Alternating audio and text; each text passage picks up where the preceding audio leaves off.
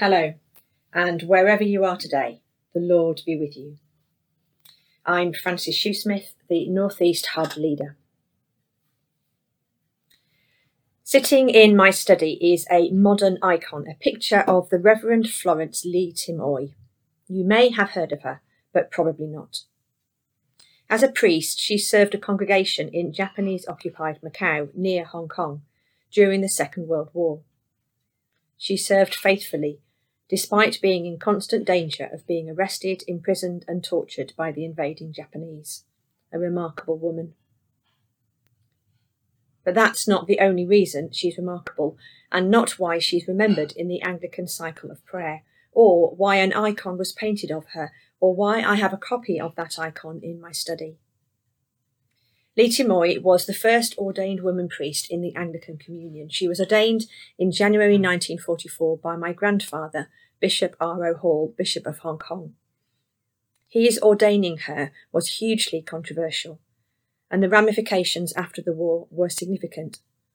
But he did it so that Christian worshipping communities in Macau would not be deprived of the sacraments during wartime. I don't know whether I'm more inspired by my grandfather's courageous action in ordaining Li Tim Oi, knowing how much trouble it would get him into back in the UK, or by Li Tim Oi's courage in serving as a brand new priest in near impossible war torn circumstances. What I do know is that when I read my grandfather's biography about each of them, tears are never far from my eyes. Where did they each get their courage from? Where do we get our courage from? At the start of the book of Joshua, we find Moses' successor facing the near impossible task of stepping into his very large shoes and leading the people of Israel into the promised land. And we read of him hearing God's words to him three times over Be strong and courageous. Do not be afraid. Do not be discouraged for the Lord your God will be with you wherever you go. Be strong and very courageous. Have I not commanded you? Be strong and courageous. Do not be afraid. Do not be discouraged, for the Lord your God will be with you wherever you go.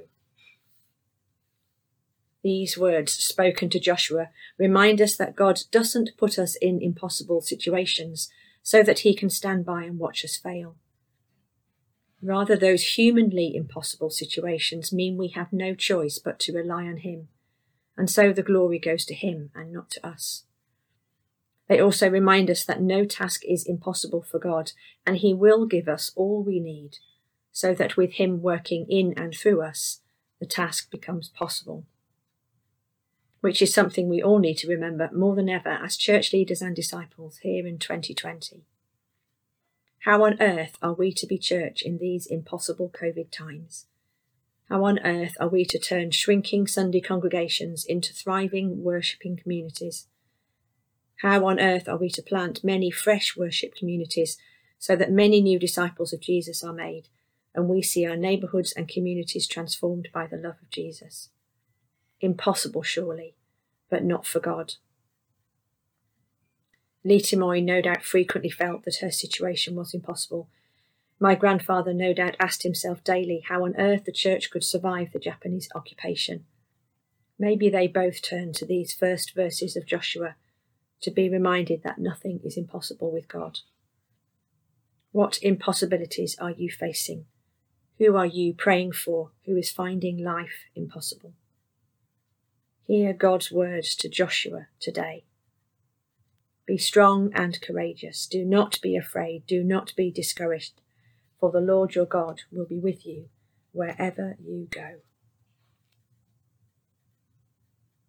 As we close together with the disciples in Wigan and the Diocese of Liverpool and across the world, we pray. Our Father in heaven, hallowed be your name. Your kingdom come, your will be done, on earth as in heaven. Give us today our daily bread. Forgive us our sins, as we forgive those who sin against us. Lead us not into temptation, but deliver us from evil.